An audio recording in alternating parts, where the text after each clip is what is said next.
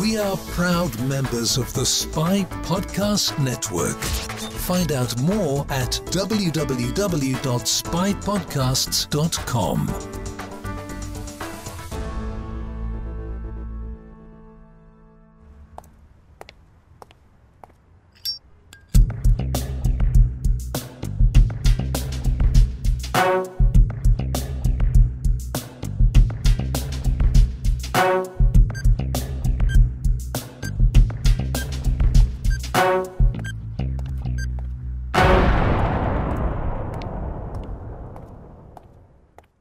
Saddle up and welcome to Spy Hard's podcast, where your hosts go deep undercover into the world of spy movies to decipher which films make the NOC list. But remember, this information is strictly for your ears only.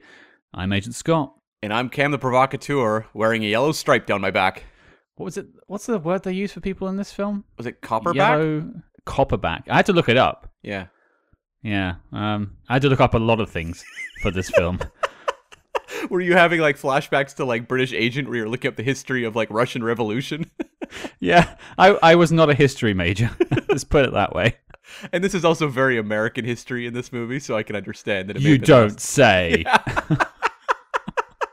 oh, say, can you say? Whenever, when I, I'm begging you now, when I do the letterboxd.com synopsis, Mm. can you have the Star Spangled Banner playing in the background? Oh, it's not the Star Spangled Banner they're playing underneath everything. It's the um I've got it written down here. It is the Battle Hymn of the Republic. That's the music they're playing. Yeah, it's the Glory Glory Hallelujah song. Sure. Well, um, we've taken the mickey out of it already, Cam, but what on earth are we talking about this week? We are talking about 1952's Springfield Rifle, starring Gary Cooper. I didn't have an absolute clue what this film was, I have to say. I mean, most people listening will not be shocked by that information. Cam? Uh, I had never heard of this one. I've watched a fair number of Gary Cooper films, including Gary Cooper westerns. Um, so I'm familiar with the guy's work, um, but this one I had not come across. It is, to be fair, a bit of an obscurity. Well, which is weird because like I think the director's quite well known for westerns as well. Like it's kind of the perfect mix of people. Yeah, the director, we'll talk about him with the behind the scenes, but he made a fair number of westerns, not a lot of classic westerns. So Okay. Yeah, his his best known credit was actually the Vincent Price movie House of Wax, um, which is one of those horror classics of the era. But in terms of his westerns, he made a lot of, I think, you know, successful ones, but not a lot of all time classics. Well, if you're anything like us and don't have an absolute clue what this film is about, here is your letterboxd.com synopsis and fair warning, you may have to saddle your horse, cock your gun, and be ready for a long ride. Okay, I'm strapped in. Let's do this. Springfield Rifle. The gun, the girl. They made one man the equal of five. Major Lex Kearney, dishonorably discharged from the army for cowardice in battle, volunteers to go undercover to try to prevent raids against shipments of horses desperately needed for the Union war effort. Falling in with the gang of Jayhawkers and Confederate soldiers who have been conducting the raids, he gradually gains their trust and is put in a position where he can discover who has been giving them top secret information revealing the routes of the horses shipment. It's yeah, okay. That's the movie. It is the movie. I do like right up front in the tagline, the girl. I'm like, uh, I don't know that I'd be putting her in the tagline of the movie. I don't know that her importance is uh, particularly strong. I'll probably get to that in my dislikes later on in the film, but like Yeah. it's even she's even in the poster. Yeah, I mean, it's the era. You're, it's Sure. it's a studio saying we want to also market to women.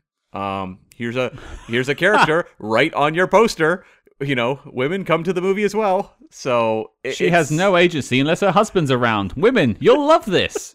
It's it's very cynical marketing, but it makes sense within 1952 for sure.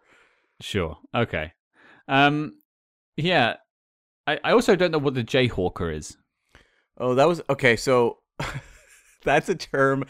There's a part where the horse thieves in this movie are referenced as they are not Southern soldiers. Um, they are not with the Confederate Army. They are dropouts, and I think they say no good nicks and things like that. Um, I think they would be the Jayhawkers. They kind of operate in the middle and are um, shifting the horses back and forth. Wasn't that the alternate title for this podcast? Jayhawkers? No, no good nicks. Oh, no good nicks? Yeah. Okay, right. So we have a definition for Jayhawkers, but um, it's also interesting in the sense of this might be the only time we've ever had or will ever have a Western spy film. That's true. Um, I just want to say I looked it up. Uh, Jayhawker. Here, I will read the actual definition. Oh, it says a native or resident of Kansas, used as a nickname, meaning two, often capitalized, a member of a band of anti-slavery guerrillas in Kansas and Missouri before and during the American Civil War. And then another meaning, bandits. So That's confused me even more. I'll go with bandits. That's probably the easiest thing because uh, there's some geopolitical and historical questions I have for you that hopefully you can answer. If you can't, then maybe we'll just have to throw it out to everyone else in the world. But um, yeah, I, we have no background like in with this film personally, so I guess I'll throw it to you, Cam, if you have any information on how this film came to be. Oh, I have some. Um, this is not a movie with a uh, rich backstory in terms of its development and whatever. So the story for this film was by a man named Sloan Nibley. That's not a name you hear so often nowadays. Um, he'd gotten his, you know, earlier start in Hollywood in the 40s. He'd done a movie called Wake Island, which I've seen. It's a World War II propaganda film. Um, and then he just started working westerns and made a whole bunch of westerns, including one called Carson City that he wrote the screenplay for in 1952. Um, that film we will touch back on shortly.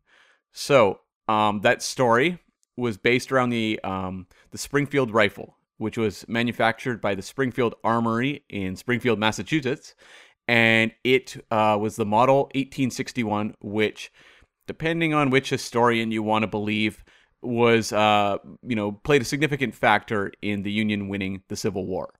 Now, the script for this film was developed by two men. Uh, one of them was Charles Marquis Warren, who was a writer director, made a lot of westerns, not a lot of notable film westerns, but he would go on to create the TV shows Rawhide, The Virginian, and Gunsmoke. Um, at least two of those, like among the most iconic western TV shows of all time. So um, this is definitely someone with some pedigree in the future. This is him kind of, I think, finding his voice, and he's going to create a lot of very iconic television. The other writer was a man named Frank Davis, who began his uh, work as a writer producer. He made a lot of Spanish films. Um, before um, mo- writing movies like uh, in 1927, he made a movie called California, and he, you go through his filmography. There's not a lot of real name value now, but he did write a um, film called The Story of Will Rogers, and it's notable mostly because um, well, it was a biopic, but it was also directed by Michael Curtiz, who we talked about for British Agent. He was a very prolific director at the time. And um, honestly, like um, Frank Davis mostly went to TV at a certain point. and uh, he did have one credit though that's notable in the '60s. Near the end of his career, he wrote the Burt Lancaster thriller *The Train*, which is a fantastic film. I recommend people check it out. Now, the director of this film was Andre de Toth. He was an Austrian born director who, um, in the mid 30s, started taking on various odd jobs in the Hungarian film industry. And then, you know, as the kind of the dawn and the build up to World War II was happening, he fled first to England pre war and then headed to the US in 1942. And one of his first jobs was working in second unit. He um, worked on the 1942 version of Jungle Book, which is a really fun adventure film. Uh, and then he just went into uh, writing and directing. And writing, he was sparse. Like he, he did a number of things, but that's not where his focus was. He was primarily a director. But he did write the 1950 um, film The Gunfighter with Gregory Peck, which I watched very like recently, like maybe like three weeks ago, and it's a phenomenal film. It's on the Criterion Collection. One, if you like westerns, I really recommend people check out The Gunfighter. Um, and so he had a story credit for that when he came up with the concept. And uh, he began directing with a movie called Wedding in Topran in the 30s. And then just he made a string of westerns. Um, not a lot that are remembered, but um, he made a lot with uh, actor Randolph Scott, who was a big Western actor at the time. One of those films was Carson City, which had, of course, a screenplay by, going back, Sloan Nibley, who had the story credit on this film. So that's probably where those two guys connected. Nibbly. I know. Sloan Nibley. That's all I'm taking away from that is nibbly. Okay, here's the question about the name Sloan Nibley birth name or like pseudonym? Did he create that name? That's an interesting question because you, you got to think like, what do you want to do with your your pseudonym, your like Hollywood name? You won't forget Slow Nibley. Never. I just I just met Slow Nibley, guys, and boy, like whoa. That's And- right. I mean, I, I, I forget Gary Cooper, forget Springfield Rifle. In a year's time, when I'm posting on Instagram about you know the one year anniversary of Springfield Rifle coming out, I'm just gonna write slow nibbly, slow nibbly, slow nibbly. Save that for the wrap up for 2022 podcast. um, I I do just want to wind us back a little bit, unless you had featured planned to feature this further in your history of the film. Now, one of the things I think we're going to discuss in the review is the Civil War yeah. in America, and we did study it slightly as part of like the uh, the the expansion of the West from from England because it sort of stems from Europe heading over to the Americas, I suppose. Um, but we didn't really focus too much on the Civil War itself. So my knowledge of who is who, what faction won, uh, really is lacking. I went and watched like a twenty minute YouTube video to try and get my head around it before we did this review. Yeah. So just just to, I, I I assume you know a bit more because you're in North America though. Yeah. I mean, I, I've definitely watched a lot of films and stuff about the Civil War. So I, I kind of know my basics, I would say. But is it taught to you in school? Th- Excellent question. Probably, but my memory of what I actually learned in like high school is very thin. I mean, yes, you did go to school, you know, a very long time ago. That's true. I mean, back in those days, it was just like the school marm teaching us. You know, it was a long time ago. But like, I feel like they probably gave us an overview of the Civil War, but it would have been brief. I remember more of them teaching us about World War II. Um, Yes, we we had tons of that, but that's par of the course when it comes to Britain. Every other sentence is about the war. I suppose my question to you is then Gary Cooper's character, the main character in this film, he is part of the Union. yes, Is that the right term? And the Union represents the North. the North, and they represent uh, like politically what I, I don't know where that is like because nowadays it gets muddled with who is who Yeah, I, I- don't mean like uh, Democrats and Republicans. I'm not into that side of it. I just mean more towards why were they fighting? I still like it. It's something to do with slavery, I believe. It stems from that. yeah. I mean, there was there was uh, various issues, but the abolishment of slavery was a big one, and that's something the North was fighting for was to end slavery. So the North were pro ending slavery. Yeah, Right. Okay. Right. Well, I, I suppose that sets up the stakes of the battle, but I what I'm trying to get my head around then is the people that they're fighting, the the bandits or the Jayhawkers. Was that what comprised the the South's army, or were they a, another contingent? I don't know.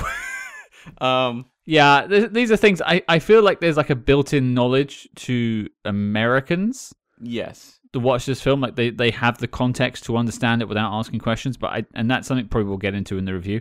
I feel like it, it's uh it, it's not as easy for people outside of that bubble to understand.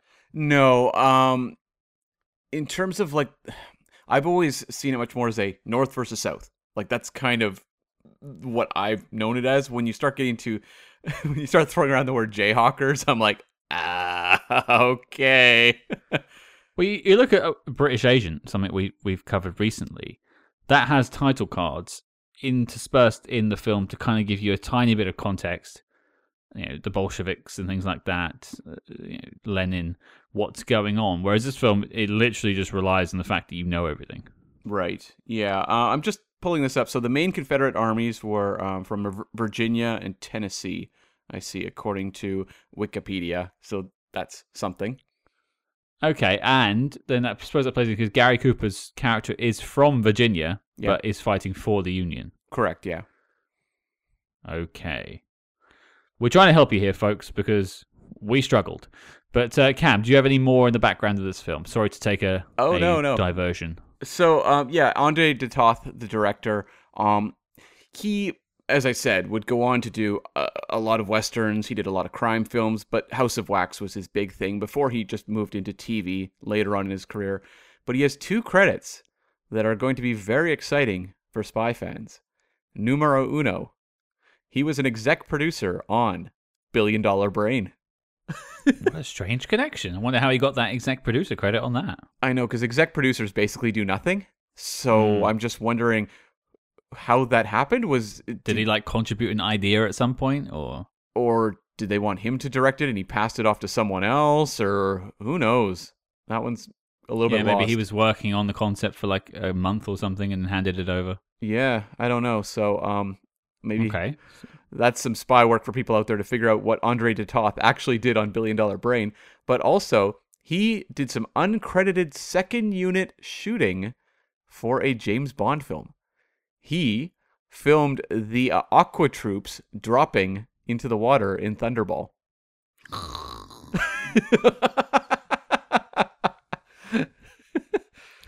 okay. Well, that that's missing from our Patreon commentary. Sorry, folks, if you if you listen to that. So he he came on and shot that one sequence. yeah, that one part of the one sequence. It's not even the protracted underwater stuff. It's them. It's them jumping into Like the water. bailing out of the plane. Oh, right. Oh, okay. So it's like the aerial stuff. Yeah, and then jump them jumping into the water. Huh. Okay. Yeah. So he was going on for quite a while then. That's the 50s, that's 60s. Yeah. Yeah, he had Fair a enough. decent career, um, for sure. And we should also talk a little bit about the actor Gary Cooper. This was a, in terms of where it landed, a very um, notable film in his career because in 1952, the same year, he had put out a movie called High Noon, which was a phenomenon. He would win Best Actor for High Noon at that year's Oscars, marking his second Oscar win for Best Actor. He'd previously won for Sergeant York in the 40s. And um, High Noon was a massive, massive Western and also kind of a lightning rod. I talked about it, I think, in our Big Jim McLean episode, where it was viewed by many critics as being un-American because it was about a you know proud sheriff who has a bunch of outlaws coming to his town, tries to rally help from the townsfolk, and the townsfolk all turn their back on him. So it's one man against these you know incoming outlaws. And at the time, there was a lot of critics, John Wayne included, who I talked about in Big Jim McLean, who were like, "This movie's un-American. That these these citizens would not stand with their sheriff against you know this coming threat." There was a lot of debate for years on end about High Noon and what it meant within you know American film, and it's one I think is one of the most screened films actually in the White House. I believe to this day, which I kind of believe it's, you know, one man standing up for what he believes in. It, it kind of makes sense. I, I get it. but uh, it's a It's all I ever watch. Exactly. High Noon is what Scott watches on a loop.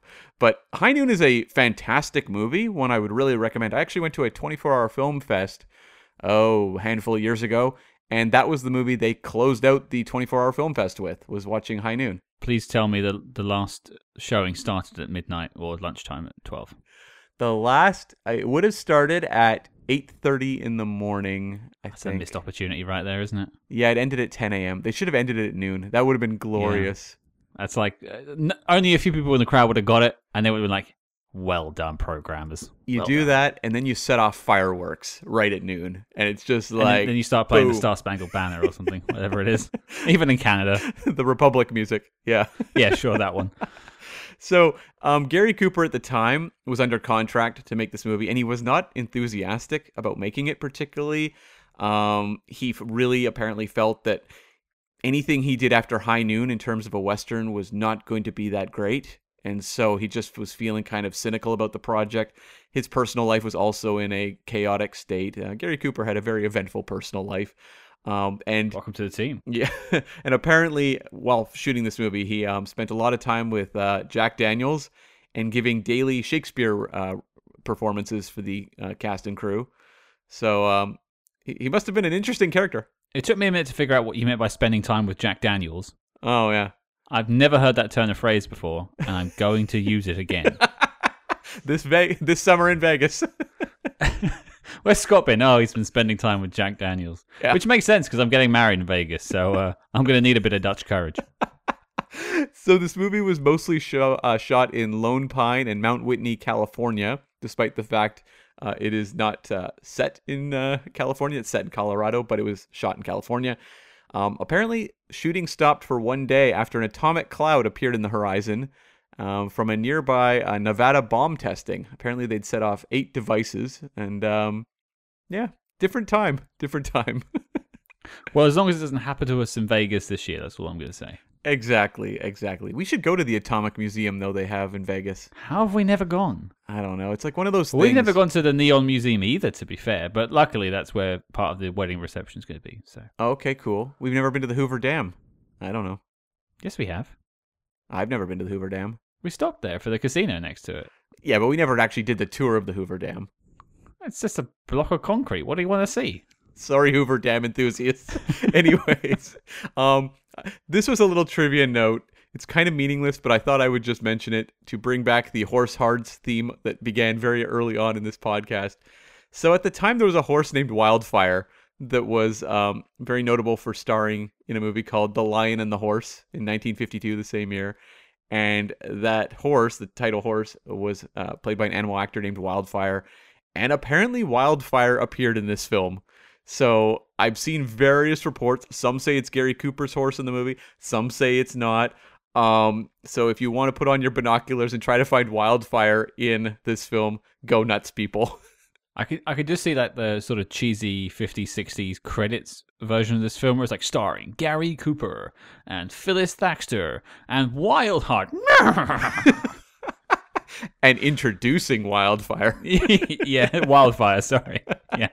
I hope you all appreciated my horse impression there as well. So this movie um, made 4.9 million that year. So it was a decent hit because its budget back in those days probably would have been like 1 million, maybe. I even 2 seems high. So I think this was a, you know, a, a modest success, but a success nonetheless. So the top 3 for this year, number 1 was The Greatest Show on Earth, which did win the best picture. It was a circus drama that uh, probably hasn't aged that great. I did watch it back in the day and found it somewhat amusing. Um, number two was The Snows of Kilimanjaro. And number three was High Noon, which I referenced earlier. And uh, just a final note you know, this movie came out in 1952, as I said, but Gary Cooper did not live that much longer. He died um, just nine years later in 1961, um, in his early 60s, from prostate cancer. But he was a just complete legendary actor, one who's very beloved to this day. Uh, so it's it's notable. Like I don't think we're going to cover Gary Cooper very much on Spy Hards, but um, definitely a notable icon. It's, it's strange because he's obviously the star of this film, Yeah, but I'd never heard the name before. But I get the impression from his IMDb he did a lot of work. So hearing that he died quite young kind of makes sense. yeah. Like Gary Cooper's, uh, a lot of the movies he's made that were classics. I don't know that I don't want to say they haven't aged well, but it's more in the sense of like I don't know that they've kicked around the cultural consciousness as much in Mhm. you know the years that have come forward. Like High Noon for sure. High Noon will go down as probably his most iconic film. But like I think of him playing Lou Gehrig in Pride of the Yankees, um, where you know that's a just incredible performance. Um, I've seen him in a number of things. I watched a movie just the other night called Man of the West, which is a western as well, a very very dark western, one of the darkest westerns I've ever seen. That is really fantastic and features him as a sort of former outlaw, kind of reckoning with his life of violence. So he's a guy who has a pretty extensive filmography. Sergeant York, as I said as well, I think is one that would be probably more watched by American audiences than, you know, Canadian or British audiences, but Sergeant York is a good film as well. But uh, definitely has a filmography worth diving into, but not as many of those big marquee titles. You know, you look up Cary Grant, Humphrey Bogart, other actors of that kind of era, there's going to be at least like three films you're like, I know all of those. That makes sense. Uh, it sounds like there's a couple to tackle uh, at some point. I, I will probably try and make time for High Noon if you say it's that good. Yeah, yeah, High Noon's very good. Well, as this is a podcast, you can't see, but what I'm doing right now is signaling to Cam with my mirror that it's time to start talking about this film. So, Cam, you first. It's your first time. Springfield Rifle. What do you think?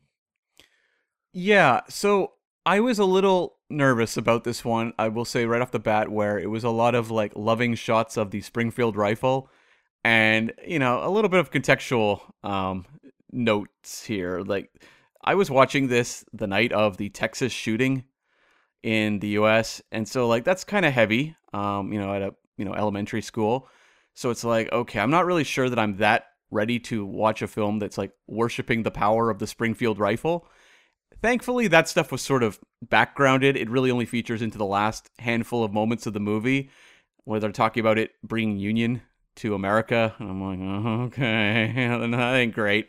But i did find this film actually really just very watchable as a espionage western which there are so few examples of. There's like really none. I, I can think of there's a disney one we're going to tackle later down the road.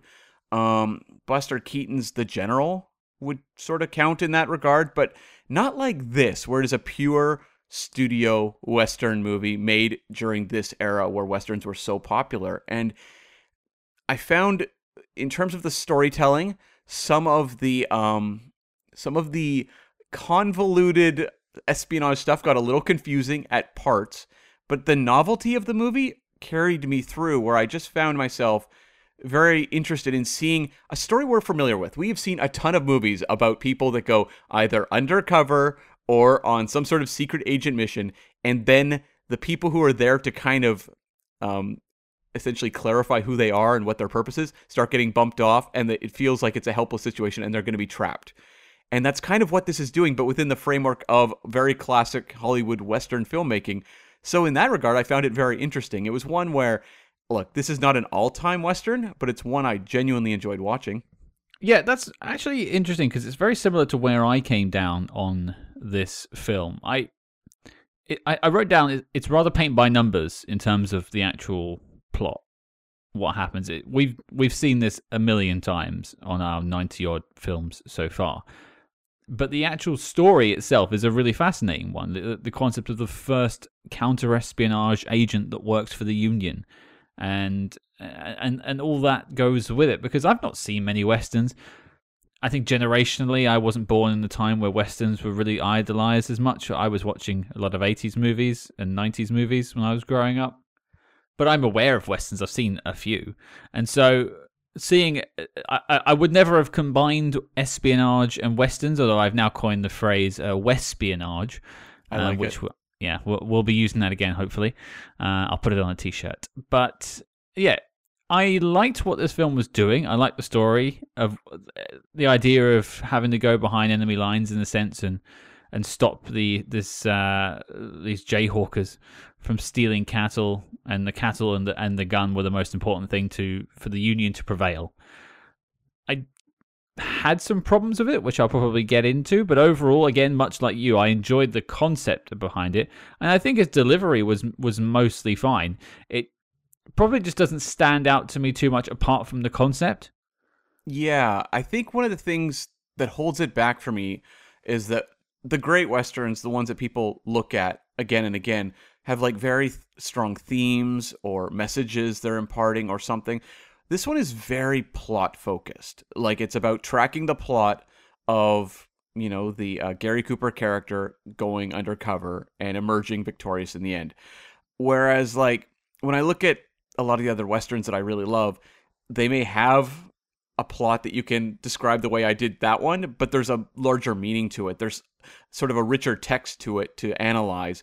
That's not the case with this one. It's very just plot focused, so it doesn't have that kind of I don't know. It, there's there's just not as much depth to it. But in terms of being like this Western espionage movie, I found that just really interesting and you know fun to dive into.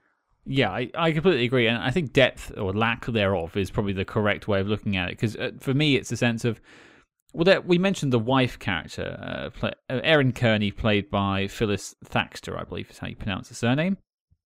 Yeah she gets a terrible run in this film. It's pretty bad. Uh, we can talk about that more later. But it it it sort of toys the film toys with the idea of having these different like themes to it and the consequences of your actions because their son goes missing because they the son finds out that the dad apparently uh, is a deserter and a traitor and whatever term they use in the film sorry a turncoat anything like that uh, and from the shame he runs away and joins the army to sort of try and restore the family name but this is barely mentioned in the film. It's it's set dressing, it's window dressing. It's not really paid any mind. What your focus is on is the plot, which is you know the, the spy story, which we like the concept of the spy story, just maybe not its delivery so much. And I think I'm not going to bang on about the screenwriter. I'm not going to bang on about the director. I don't know them very well enough to make jokes about them. But I feel like there was probably something more here that could have been finessed, and this may be more of a remembered film. Yeah, and I think for spy fans, there's novelty there. Like just the Yeah. fact you don't often run across a spy film where it's about uncovering where they're hiding like a thousand horses. Like the uh the ramifications of the mission are actually really interesting in that regard. Like they are so steeped in Western mythology that that's where to me the fun came from. I just wish there'd been more to chew on. When we talk about other spy films of this kind of ilk, not Western ones, but other spy films, usually there's kind of like a deeper meaning. It's saying something about, you know, the countries involved or something along those lines. There's a little more there. Whereas here, when it had Gary Cooper initially being sent out as a turncoat and falling in with the uh, you know these um, Jayhawks or whatever these bandits who are stealing horses, there was never a single moment where I doubted whether Gary Cooper was on the straight and narrow for the North. Like that's kind of speaking to him as an icon. It's like you never buy for a second this man could be corrupted or portrayed on screen as untrustworthy. Like clearly he is going to wind up on the northern side helping save the day at the end. I, I think it would be interesting to remake this movie now with an actor who had a little more ambiguity to him because you might actually question his motivations whereas with Gary Cooper I know I knew immediately what the uh the full story of this was going to be. I agree with that, and I can. I mean, I don't have as much Gary Cooper history as you do necessarily, but I I can see he's that Hollywood hunk hero, like the star. Um, and so yeah, I, I, I also had the same reaction that I knew he was going to fall back into line. It was, and, and the film really sets it up by having the chap come to town and say, "Hey, we need a spy," and then the the general goes, "Okay, do it, but don't tell me." And then a few scenes later, this guy, you know, Gary Cooper, becomes a turncoat. You're like, "Wow, he's going to infiltrate, right?" And then two more scenes later, you find out that's exactly what's happening.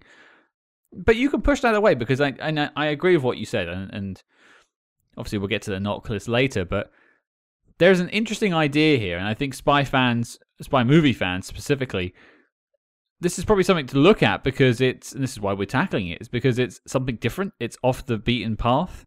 It's not just another bunch of men in, in a, boardroom with mahogany table. There's horses, lots of horses. Um, and there's no martinis to be seen. It's it's a it's a completely different take on the spy story. Yet, unfortunately, to portray that story, it really does go by the same formula that we've seen many times. Yeah, it does though. As you said, like it kind of sidesteps a lot of those cliches that sometimes bore the hell out of us when we're watching these movies. Like when we did, um, oh my god, what was it? The the one with the guys at tables forever, Operation something. Um, Uh, crossbow. Crossbow, thank you. Yeah, like that movie had endless scenes of people at tables just talking. And I'm like, oh my God, will this ever end? These sections. Whereas here, it kind of doles out its exposition very efficiently. I think it does take a little bit of active watching. Like we've watched some movies on this podcast where you can kind of just sit back, let it wash over you. Like I was never lost during Triple X. I understood where that movie was going at all times. we were that- lost, but in other ways, like our soul. but that should be the case for like a triple X or like some of these more blockbuster spy films we've covered. Um, you know, Spy Kids as well. But like this movie, there was definitely points just being someone who's not as locked down with their American history as you know some others might be. Where I was like, hold on, hold on, like trying to figure out the shifting loyalties and you know they would drop more information with maybe like a slang term I wasn't particularly familiar with, and it would take a second to be like, hold on, where are we now? Because you do have this character, um, you know, Colonel John Hudson, who is ultimately the one that is uncovered as the mole within the North. Um, he's played by um, Paul Kelly, and like there was scenes where Paul Kelly was exposed, but having conversations with Gary Cooper where I wasn't clear exactly what side he was speaking for in that moment. Yes, I had the exact same experience with that scene. Yes. And so it was like moments like that took some actually active watching where you're kind of like, okay, hold on, I need to kind of track this. And I don't mind that in spy movies. We've watched a number like that. They're actually very satisfying to watch. This one doesn't reach the heights of, you know, a Tinker Tailor Soldier Spy or something like that. But um, Funeral in Berlin. Funeral in Berlin. Yeah, there you go. But um, I found it just kind of, I don't know, like this one just had such a vibe to it that was so different than anything we've ever covered and probably will cover. This is, and this is uh, yeah, a little bit of patting ourselves on the back for a second. It's kind of why I love doing the show because ultimately, I, there's there's other shows out there, and you can listen to them talk about Bond every week, or like Jason Bourne Bond, Mission Impossible, Jason Bourne Bond, Mission Impossible, repeat, repeat, repeat, and Yeah. that's fine. If you can keep doing that every week, that's fine. But I would get bored. I would honestly get bored talking about that every week. I there's only so many times I can make a joke about martinis. So this is a western film. They're riding on horses and doing exposition about spies. You don't get that anywhere else. No, you don't. And even just like working in the classic Western stunt sequences, having Mm. wagons bailing over and big, you know, like shootouts at the end, or just like, um, you know, the fist fights. It's working in all these kind of tropes of the genre uh, into a very like classic spy narrative. So interesting to watch. Yeah. Uh, well, okay. Let's get to likes, things that we did like, because we, we, we, we've t- taken a couple of shots at it already. I'm going to say Gary Cooper's back must hurt after filming this for carrying this whole damn film because, uh, I mean, it's built to be, you know, based on him. It's his film. Yeah. But he really is the only performance I would say that will stick with me. Really? Interesting. Okay. So like what was it about him versus anyone else? I think it's just that leading man charisma. He the camera is drawn to his face at all times, as it should be. It's a very handsome face. But somewhere in there I could see the complexity of a man who didn't want to be seen as a turncoat and having to play that role for for the union. And th- there was a subtleness there I, I, I found, especially in our second watch when I was paying more attention. Um, yeah, I, I just think uh, he was the most magnetic person on screen, and you a lot of the time the rest of the actors could have been replaced with anything or anyone. And like Gary Cooper, someone he has that kind of steely resolve. You buy him as your frontier lawman or voice of justice in these movies, but at the same time, he has these kind of melancholy eyes. So when you have him, you know, painted as a turncoat and kind of living this life of shame, you really buy it in his eyes. And then when you're on this spy mission with him, and it seems like you know all of his contacts are getting killed off. So who's mm-hmm. going to actually confirm that he is working for the North at a certain point. You don't know. It feels like it's kind of helpless. You can see the vulnerability in his expressions as well going through this. Like there's a real sense of tension. Yeah, and you just think like I had this down as a separate like, but it really does sort of roll into it. The the heartbreak. Uh, I mean, me and you both knew quite early on that he was working for the side of good the whole time, but the heartbreak of having everyone turn on him so quickly, and like being thrown out of the the army base, painted yellow. Like that's uh, for someone who whose identity revolves around being in the army, as it appears his does, because that's all we have to go off as this ninety minute film it it's quite a harrowing experience, and I think that's portrayed quite well, um, even though he is lying the whole time.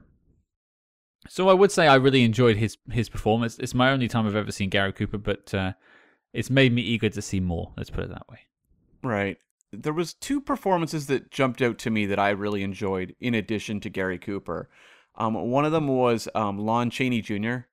as um, Pete Elm, the uh, kind of rough around the edges Jayhawk who he um, often butts heads with. The one that they have like the fist fight where he like slashes Lon Chaney's butt The bum slasher.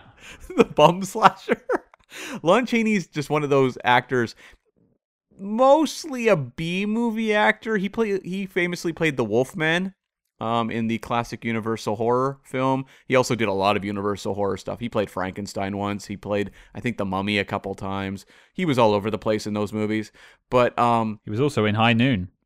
High Noon, yeah, he's just one of those character actors that I think injects just so much like weird charisma in everything he does. That guy pops up, I instantly remember him in the movie, and I'm always kind of tracking him throughout. The other performance I really liked was um, Philip Carey as Captain Edward Tennick. Tennick is the guy who's painted initially as the Union soldier that is going to be very much looking down on Gary Cooper throughout. And then we find out that Tennick is actually involved in this caper they're going to pull and supporting Gary Cooper. I kind of liked these two's back and forth. Um, I can't say Philip Carey is like an all timer in terms of the charisma department, but I thought he grounded that character in a way where you initially hated him, and then you're like, right on, man, when he's helping take down one of the villains, McCool, in a you know a big shootout sequence. I, I can't say much about Philip Carey. I, I know who you're talking about, and yeah, he definitely does pop, but it makes complete sense that you would uh, gravitate towards Pete Elm. Yeah, You, you like your outsider characters. You like people you resonate with. Yeah, totally. Now I have a question for you, a plot question. So Oh no. Yeah, I know, right? Um, Tennick, at a point, is on board with this espionage mission and aiding in it. At what point is that? Because there are questions. This is what I was tracking in my second watch. And this is where I think my second watch always comes in handy, especially when you've got these deep, complex spy stories. And it's weird saying that this is got a complex spy story, but it does. Because just for some context for people as to what we're talking about, early in the movie, there are these um, horse missions that the Union is running to recruit horses that are being, you know, broken up by bandits and the horses are being stolen. And Gary Cooper is escorting this group of horses through the mountains, and the bandits show up, and Gary Cooper does not engage in combat. He lets the uh, the soldiers, or sorry, he lets the bandits take all the horses, and he is obviously court-martialed for this. This leads to the shame. And one of the big opposers in that entire sequence is uh, Tennick. And then Tennick is the one who files the charges against him and has him booted out of the Union. Later, Tennick goes on a mission where apparently 50% of his men are killed engaging in battle with the Raiders, and he comes back in shame. And um, and then uh, Gary Cooper's character picks a fist fight with him over this and is ridiculing him for, well, not so much ridiculing, but criticizing him for losing 50% of his men in battle. Now, it seems like a very uh, sensitive situation for someone who's just emerged from a battle where they've lost 50% of their people to then be yelling at them on the street. But that's what Gary Cooper's character does. And so th- at that point, I'm going, wait a second. When exactly is Tennick involved in this mission? My only assumption, based off a line you hear later on, that, that he he purposefully led the fight into the base to get the Major Kearney arrested. My only assumption is a conversation took place after the Captain Tennick character recommended the Major for court martial, and then a conversation happened off screen where um, the Lieutenant Colonel Hudson, who turns out to be the turncoat, uh, no, that wouldn't make sense. There's another guy that's in command that comes to the base that asks about being a spy Right. before this. I assume there was a conversation had off camera with that chap and the major and the captain about what he wants and allow the trial to go ahead and him to be found guilty and to use him as an agent. But I would I find it weird that they wouldn't involve the Lieutenant Colonel Hudson in that conversation. It's mainly just so the plot can lead to the point where he is the one who's turncoat. But yes, it's stuff like this that also I think holds the film back. Is the fact that me and you are trying to figure out a film that's seventy years old. Yeah, because if you tell me that like Tennick is involved earlier on, it doesn't make sense. It doesn't make sense why he would be leading his people into battle against these raiders, losing fifty percent of of his you know soldiers, and then being like having Gary Cooper engage in like a quarrel with him in the street immediately after this battle. Like things like that don't make any sense. And also the next battle that Tennick goes into, the major knows that the the bandits are gunning for the captain, and allows himself to be shot. Yeah. Which I mean, no one would allow themselves to be shot. No. No. So, yeah, uh, confusing. Sure. Can you just turn your brain off and enjoy it? Maybe. Um, there are problems with it. I don't think we can make sense of it, and I have watched it twice.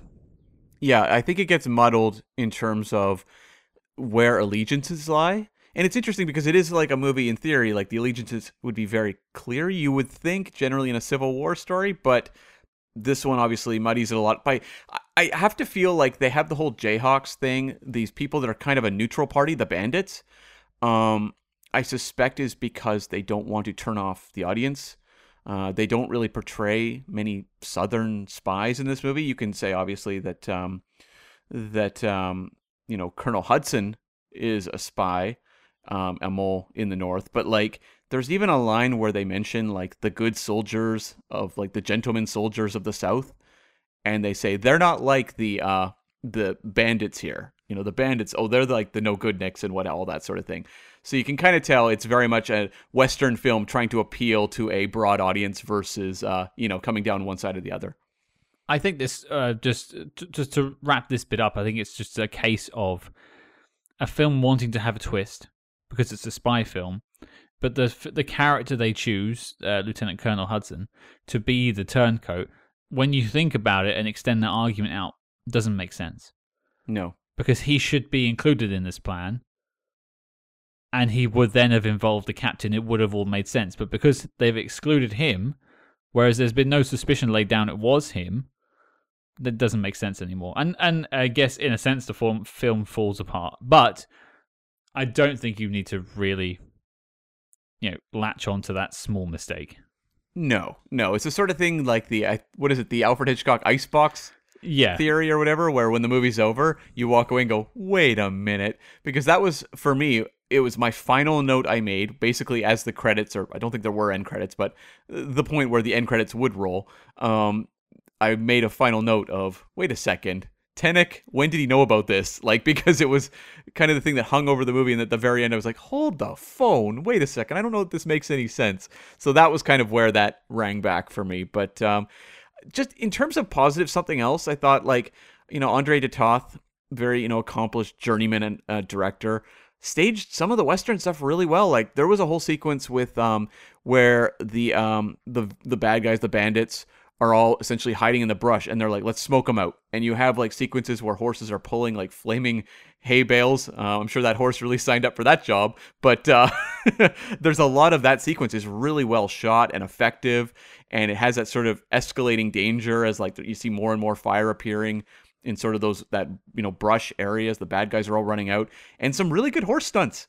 There's a moment where like Lon Chaney gets you know shot and dragged by a horse like through mm. a creek and everything. I was like, oh, cool! Like seeing some actual Western stunts uh, show stuff.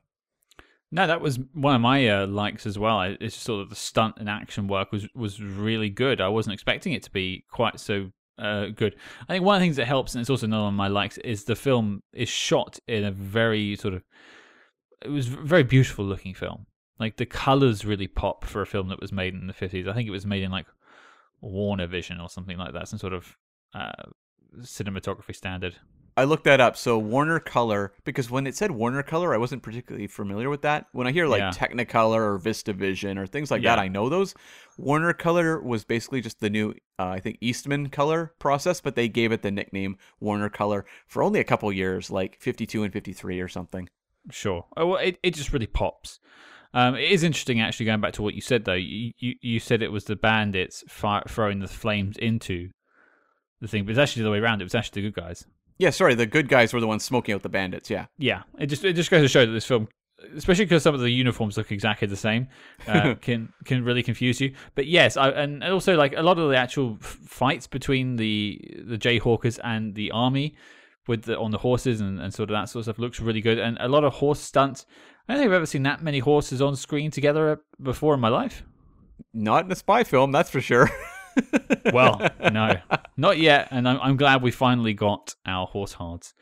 But um, yeah, I, I I agree. I think in terms, if you're looking for a, a classic like a '50s film with a lot of cool action, this has definitely got that going for it. And it, for a film that didn't have that much of a budget, or maybe that was a lot of money back then, I don't know. It's it's really on the screen.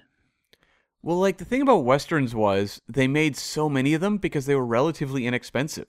You needed like Right. a frontier town, you needed like some horses and, you know, a bunch of stuntmen to do those stunts. And so like there's so many westerns being cranked out. If you look up like the number of westerns coming out in those days, it's just an unbelievable number. And a lot of them are B movie stuff you're never really going to hear about again, but nonetheless, you could always make westerns on the cheap. Kind of the way nowadays we make horror movies on the cheap because you don't need a lot to make them.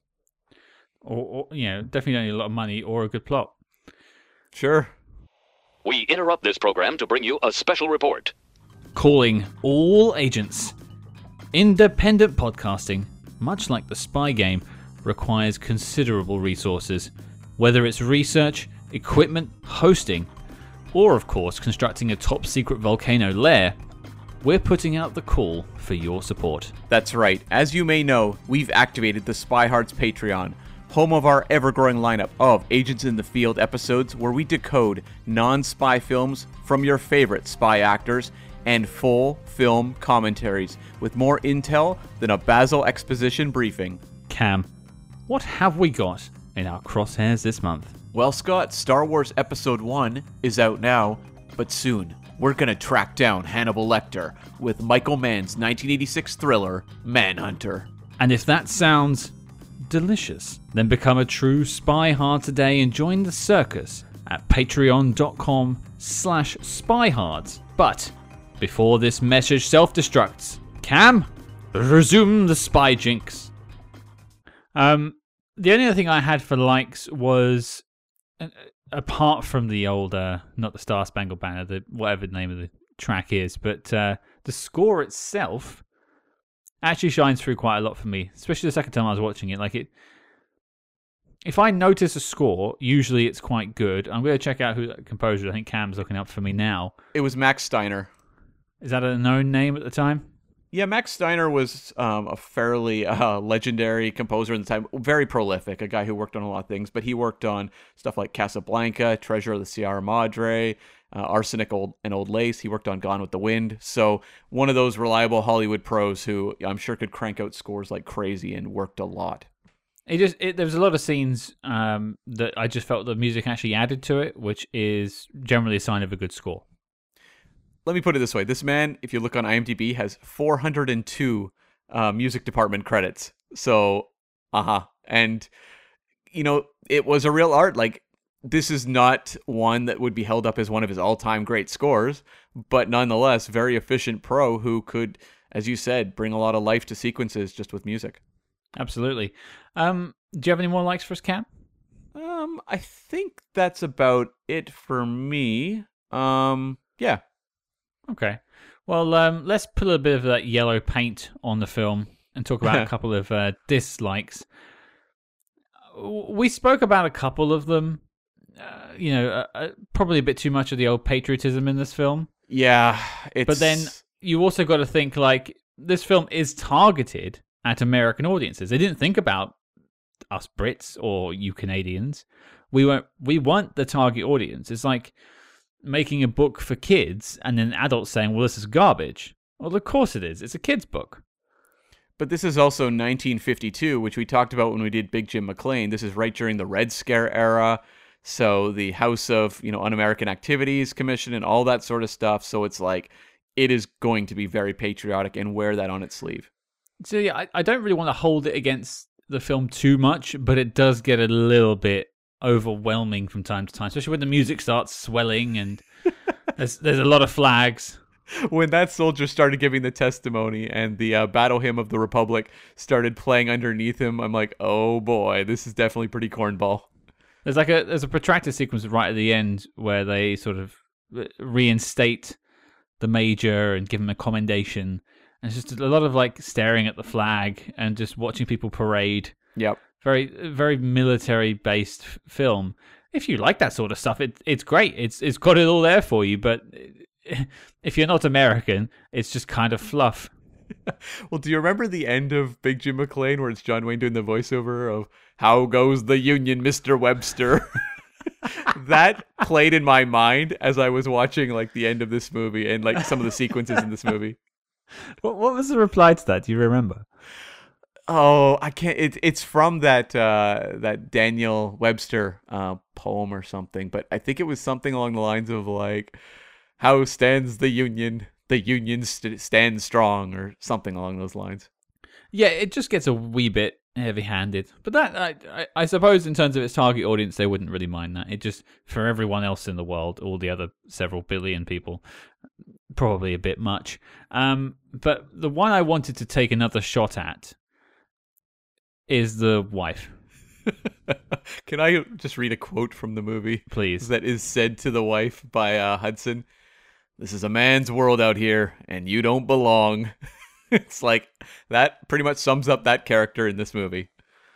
Yeah, it's a real shame. I don't know the actor who plays the the wife particularly well. Again, a lot of these people are sort of beyond me, but again, there's like potential of an interesting story here because one of the main things that happen in this film is she gives away the fact that he is a spy to the turncoat and basically, you know, ruins his plan almost. So she has like a major revelation, but it's just because she does something wrong. Yeah. Like there's no agency there. Like it's her fault. Right. But really, it's only because it's only because the major didn't give her the correct amount of information. But then also, like she's written terribly, where he comes home the scene before and says, "Don't, don't worry, darling. They found our boy." And she's like, "Yeah, but who told you? Yeah, but who told you?" But you- that's not who, what you'd ask. You'd be like, "Oh, great. Is he okay?" But no, no, no. The film wants you to well, it wants to move on to its next plot point, which is him being found out. So it pays no mind to her character. She isn't a character. She's she's about as one dimensional as you get. Well, she's an obstacle. Yeah, Her whole role is to be essentially in the way of Gary Cooper accomplishing his mission. and I, I mean, you are my obstacle, Cam, because a lot of what I say has to get through the uh, editing process, and it, it really doesn't. So um, I can understand an obstacle, but I, I just feel it, it's a shame. But then again, I guess if I contextualize the film at the time, maybe this is just how a lot of female characters are written. But then again, I, I then throw back at myself and I go, well, hey, Mata Hari was out 20 years before this, and look, it's a female spy lead. You can do it, guys. Just give it a chance. But it's also like even I can't believe I'm saying something nice about Big Jim McLean, but like Nancy, I think Nancy Olsen was the actress, I think in that one. But that like sounds right. her character had like more agency than this character does. Well, this film, it, it's not even like it's trying to give her anything. It doesn't want to. Yeah. She, as you say, I think that's the perfect encapsulation. She is an obstacle um, between our lead and his goal, which is a shame that they make it the wife and Yeah. not like a not like a meddling townsperson or something like that. Someone, someone you don't have to care about necessarily. Um, what about you, Cam? A dislike? Well, sorry, I do have a note. Phyllis Ta- uh, Phyllis Thaxter actually has one credit we're both very familiar with, which she was Ma Kent in Superman the movie, the Richard Donner classic. really? Yeah. So that's I guess the one that um, people my age and you know around there would really know her for. Do you know that was crazy? If you click on her bio on IMDb, the trailer for Springfield Rifle plays.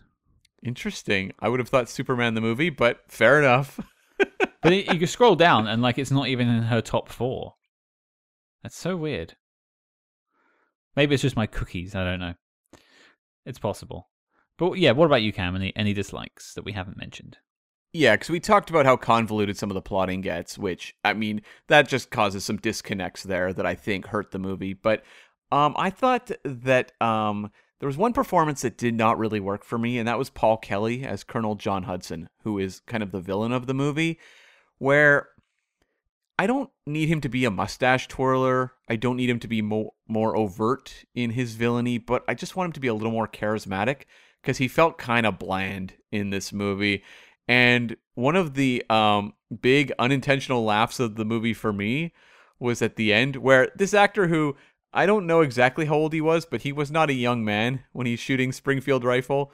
Um, he suddenly turns into a full like 20 year old stuntman during that fight at the end where he like is just taking like huge falls and running down like hills and everything and i'm like this is ridiculous like you did not complete the illusion of convincing me that this somewhat elderly gentleman is doing all of these wild stunts Hey, you don't know. Maybe he's doing calisthenics in his backyard at home, in between sitting at that desk every day.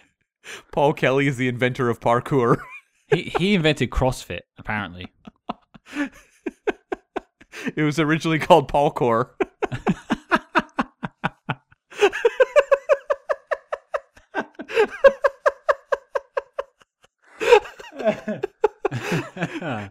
he was like watch watch me bounce off a fort set I'm to run along these horses. Yeehaw! well, okay, that's the alternate history of uh, Paul Kelly that I think we all want to see. I mean, did you find him to be a particularly interesting antagonist in this movie? No, I saw him him coming a one mile off. I did like that one bit though where they're crouched under the rocks and he's like they can't quite see each other and um, Gary Cooper's putting his hat out on the end of his gun to try to get Mm. his attention and he's just like firing and it's like just hitting clicking sounds because there's no bullet in the chamber and I thought like that sequence had some decent suspense to it. That was like one of the moments where I kind of kind of got on board with the villain character because it's like someone who's maybe a capable undercover operative working you know within the the the union but at the same time when it comes to like an action scenario he's uh out of his depth Well, there was one thing about him that I actually did like as well. Is uh, to be fair, it's not actually him; it's just a script giving him something to do. But the the way he was giving the intel to the Jayhawkers by giving these irregular prices so they could look it up on like a map with the longitude and latitude, I thought that was some interesting tradecraft. yeah That was- uh, It's not something I've seen done in any spy film so far. no that's true and that was what i got out of this movie was just like the approach to espionage in like the wild west was just different like it, it wasn't it, i think largely because you had like these smaller communities as well. Like the way these guys had to operate was entirely different. We had to create these like elaborate like ruses to fool people. I thought in terms of the movie pulling that sort of stuff off it was it was effective. I, I, it almost makes me think that the writers of this film were massive spy fans. Like they knew what spy stories were about, but they weren't great at writing other things necessarily. So it's almost as if we were hired to write a Wespionage film. You know, we know our tradecraft, but try and write a character and we just fluff everything. like it's the sort of thing I would be totally down to see in the future. Like I would like to see like a western spy film like this. Again, you don't have to make it expensive. Make it a Say it. make it a Netflix film. Say the word. Wespionage. Um Thank you. I mean, you could totally do this on Netflix for like a lower budget. You know, westerns don't cost a lot. Shoot it in Alberta or something like that. Um you had at the end of this where Gary Cooper's character is promoted to like military intelligence at Washington. I'm like, I would like to know what military intelligence is like in, you know, the year of like the Civil War. That sounds interesting to me. Everyone's wearing spurs. yeah, partner. Saddle up to this meeting. so, yeah, I'd be totally down for that movie. Can you imagine? That's like the longest gestating sequel in history. Springfield Rifle 2. Oh, like Entertainment Weekly's like, what? what? Variety, like, huh? There was a part one? yeah, because at the time, this movie was Paul uh, Kelly? Wait, didn't he invent parkour? Paul Core, of course. I mean, this movie at the time got very mediocre reviews and was like somewhat dismissed. So people would be genuinely shocked if anyone was making a sequel to Springfield Rifle. Stranger things have happened. yeah. It's interesting though when you go through the reviews how many are hypercritical of the fact that these Springfield rifles don't factor into the movie to the last 15 minutes. Like that was one of the big sticking points for people. Like clearly audiences in the 1950s really wanted to see the Springfield rifles factored into the plot. Whereas like I don't know what a Springfield rifle is when I'm sitting down to watch the movie. It's not something that I was particularly focused on at all. I mean, I don't think titles for films have ever really been that literal. Auric Goldfinger didn't have a gold finger. But he should have. I I agree. I agree. Um, but you know what I mean. there was the man with the golden gun. Okay. Did anyone fall from the sky? Um, no, no, that's quite true. That's quite yeah. Yeah.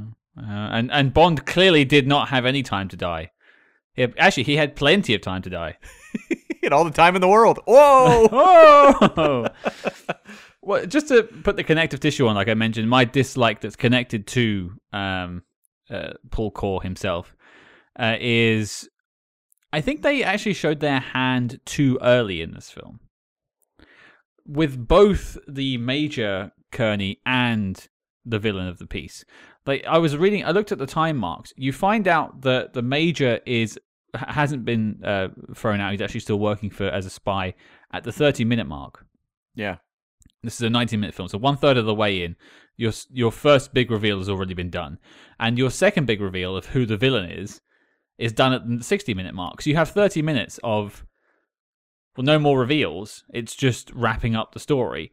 And I almost would have liked like the last minute reveal, maybe not like a no way out where it makes no sense, but just like hanging on to the last 10 minutes and then finding the colonel at the camp with the Jayhawk and being like, oh, I thought he was on our side, and like you just get, and then you see like the frustration from the major and like the the shock of being betrayed.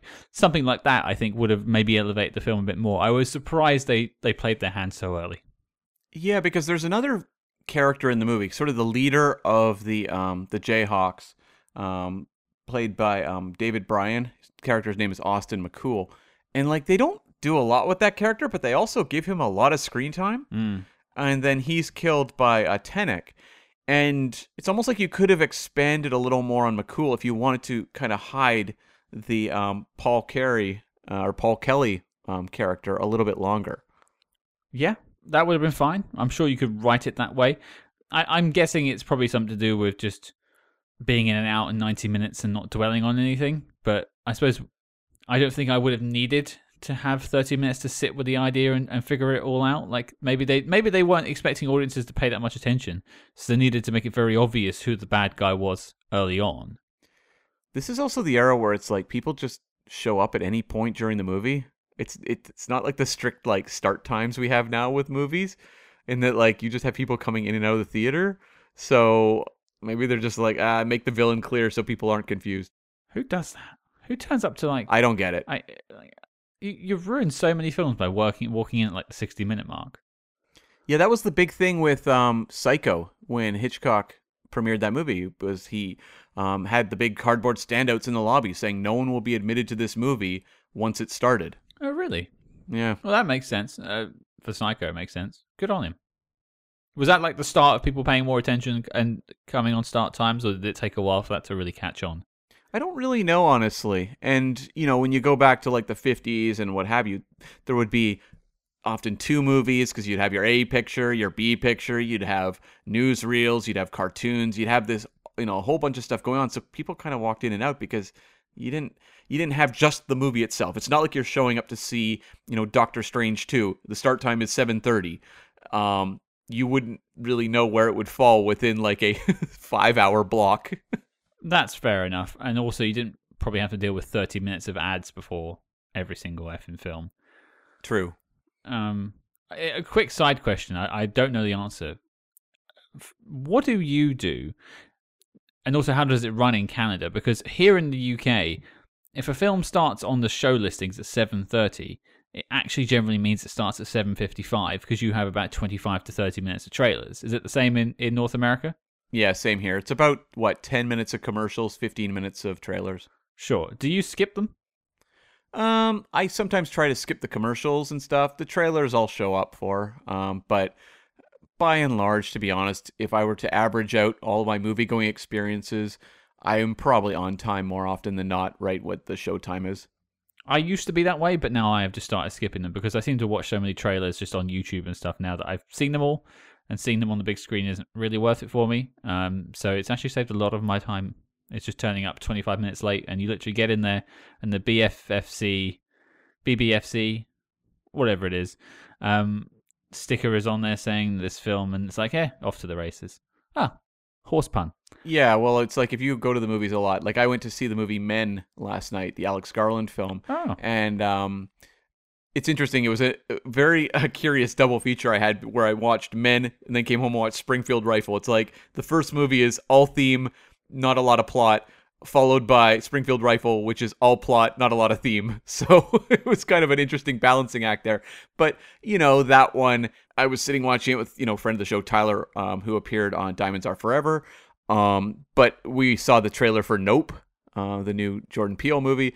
I think that's about the seventh time I've seen that trailer. So I would be wise to maybe to just skip trailers half the time because I find they just play the same ones over and over and over again too. I would just look at my phone. half the Yeah. time, I think if I was there, which is the problem. Um, well, I think I'm out of dislikes discussed. Did you have anything else, Cam? I had a couple little notes I'll make. You know, true to classic Hollywood, we had a Wilhelm scream in this movie. Yes, I wrote that down too. Yeah, where it was one of the, I believe, one of the the bandits or something got thrown over a cliff, and you got the Wil- uh, Wilhelm scream. Did you notice that they reused the sound effects of them sort of like herding the cat, the uh, the horses? Oh, I didn't catch that. No. There's like there was like four or five sound bites they had of people making noise like "Giddy up here," uh, that they just sort of played at different intervals. But there was one noise that they played several times that I couldn't figure out what the noise was. So I'm going to try and re- recreate it for you. okay.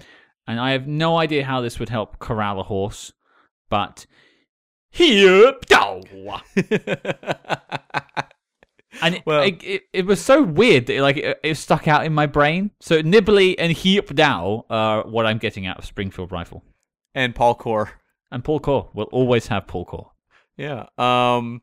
Speaking of horses, there's that bit where Lon Chaney's character is like holding onto the kicking horse, and I'm like, you couldn't pay me enough to do that job. To be fair, some of these stunts uh, look terrifying in this Yeah. film. Like credit to the, and this is back in the day where health and safety isn't really a thing. yeah. Um, yeah, credit to them. They they they put their all into this. Well, there was a lot of like stuntmen of that era. It's just like they spend a lot of time with Jack Daniels, and then you know they're like kind of these uh, rough and tumble bunch who are jumping on horses, taking falls, and a lot of it is like, boy, what was the safety protocols for your landing? Huh? like I don't know, I just fell. Didn't uh, didn't uh, Once Upon a Time in Hollywood sort of comment on that a little bit? Yeah, yeah, he would have. Yeah. The Cliff Booth character would have come from that kind of era. Yeah. Yeah, perfect sense. Well, my one of my final notes I had, which connects to horses quite well, and horse hards. You know, we're mentioning that again. Is this the ultimate evolution of horse hards?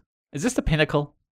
Well, we the trailer at the time of us recording this, the trailer for Mission Impossible: Dead Reckoning has uh, just dropped out a couple days ago, and uh, I see a lot of horses there. So, and I also saw a locomotive. So it looks like uh, this one may go full uh, Buster Keaton, but uh, yeah, it looks like we may have some more horses in the future. Uh, someone online recently pointed out all the uh, similarities between Mission Impossible, the, the trailer, and uh, basically the Bond films. And it's it, it, there's a lot of homages. It's actually quite funny, but um, I'm actually quite looking forward to that. As an aside, Oh yeah, I'm also seeing like nods to the General, which maybe like Tom Cruise is our new Buster Keaton, like this person that takes on death-defying stunts for our entertainment. Maybe that's kind of what they're going for at this point. So I'm excited for that. I had one other note I want to make, um, which is a small cameo role by an actor at this point early in his career. Fess Parker shows up. He's the guy who, when Gary Cooper first goes and you know meets up with the Jayhawks and all that stuff, kind of drops a big exposition bomb on him. He's like, "Oh, hey, I'm so and so from North Carolina. Let me tell you about." And he just goes on for like three minutes, giving kind of background. Do you remember that character? no. Okay, he's kind of like a younger guy, you know, close cropped, you know, brown hair, um, you know, kind of a uh, North Carolina accent, and um, just basically explains how everything works to the Gary Cooper character. He was played by an actor named Fess Parker. And Fess Parker would go on to become one of the gr- huge, huge icons of frontier storytelling. He would play Davy Crockett in the Disney uh, initially TV series, and then they would edit those episodes into movies and release them. And the Davy Crockett craze cannot be uh, underestimated in terms of how huge the impact was in 1950s culture. It was like um, kids were wearing those raccoon skin hats, and Davy Crockett, the the song of that show, became a huge hit. And um, it basically made the career of Fess Parker and broke the career of Fess Parker, where he would be so identified with Davy Crockett that he would just play variations of that character for the rest of his career, really. I think Paul Kelly suffered the same fate when it comes to uh, his fitness activities. I mean, spoiler: Paul Kelly actually was the uh, stunt double for Daniel Craig at the start of Casino Royale. Okay. I can just see his mustachioed face running through that wall. Makes perfect sense. Get your finger out your ear. Um, well, Cam, I think uh, we better get to the NOC list before uh, I take my knife to your bum. So, um, Springfield Rifle, what do you think?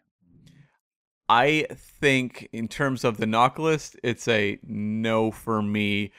We've talked about the convoluted uh, plotting, and you know, obviously the uh, Phyllis Thaxter character is pretty unforgivable.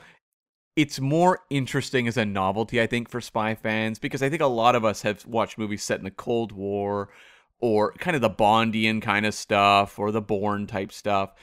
This is something very different where you're going to see a lot of the tropes you recognize in a world that you are not used to seeing those tropes set in. So I would recommend people watch it, but at the same time, as an all timer NOC list, no. I will say though, watching this movie makes me want to see more very specific genres tackle spy stories. Like I would like to see the horror movie spy film or various other things. Like where's my musical spy film? Because this was kind of fun and I'd like to see more examples of things like this. Well, we might just have a musical spy film, you know, loaded in the barrel, if you know what I mean. Mm. And to be fair, I, I, I, agree, actually. I do like seeing these different genres takes on spy films because spy movies aren't really a genre. It's like a, a motif. It's like a it's, it's, an element of a story. It's not necessarily a genre. Yeah. Um, and like Ghost in the Shell was an anime take on it, but that wasn't like a full on spy film. There was a lot of spy elements, and that's that's why we covered it. But I, I don't think I could put my hand on my heart and say it was a full on spy movie. Um, so like that's another genre I'd like to see a full on spy movie as well.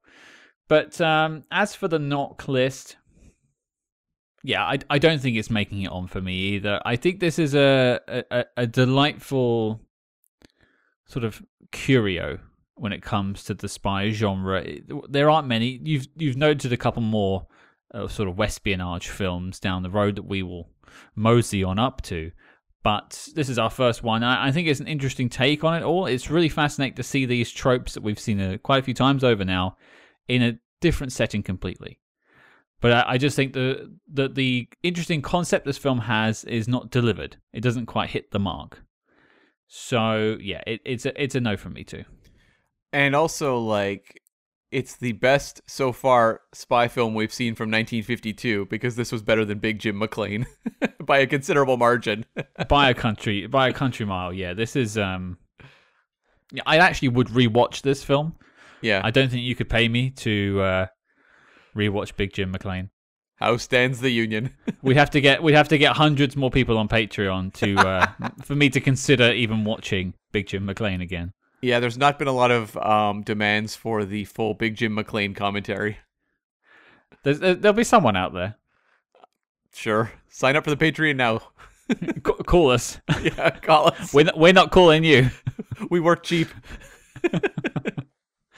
uh, well, there you go, folks. Springfield Rifle despite being a delightful curio that we recommend if you are really into the spy genre to take a look at, it is not a need to see official classic. It's not making the NOC list, and as such, the dossier on the film is complete and filed as classified. Cam, what are we doing next week? Well, we are going back to Bond. We are tackling the 1983 Sean Connery Bond film, Never Say Never Again. Never Never. Never say never again. Never. Never, never say never again. Yeah, you get the idea. Yeah, we we are going all out for the final official Sean Connery James Bond film. People out there who think it isn't official should check yourself before you wreck yourself. We're going to have two full weeks of Never Say Never Again coverage. Not only have we got a review with a fantastic guest. We have two Spy Master interviews for you. On the Friday, we have Dick Clement and Ian La Frenais on the show to talk about their involvement with Never Say Never Again, as well as their wider filmography and their fantastic work in British comedy. And then the following week, that's two whole weeks of Never Say Never Again, we are joined. And this is a culmination of a, a, a boyhood dream by Barbara Carrera. You heard that right, folks. Fatima Blush herself is gracing the podcast, and uh, it's a hell of an interview. We go not just in Never Never Again, but we fly over to Condorman as well. Don't worry, we get your fill of Condorman, and uh, yeah, I I still get goosebumps thinking about that chat now. It's fantastic. So basically, we've got two weeks. Uh, Tuesday next week we have Never Never Again review. That, that Friday we have Dick Clement, Ian La Frenais, and the following Tuesday we have Barbara Carrera. So uh, yeah, make sure you tune in. Yes, this is going to be definitely the fireworks at the end of the Connery era. And if you like what you heard on the show, please consider leaving us a five star review wherever you get your podcasts. It just helps spread the Spy Hard name, and we are, of course, the worst secret agents in the world. So we want everyone to know our name. And do not forget to follow us discreetly on social media at SpyHards. That's S P Y H A R D S on Facebook, Twitter, and Instagram. But until next week, Cam, we must have horses, thousands of them.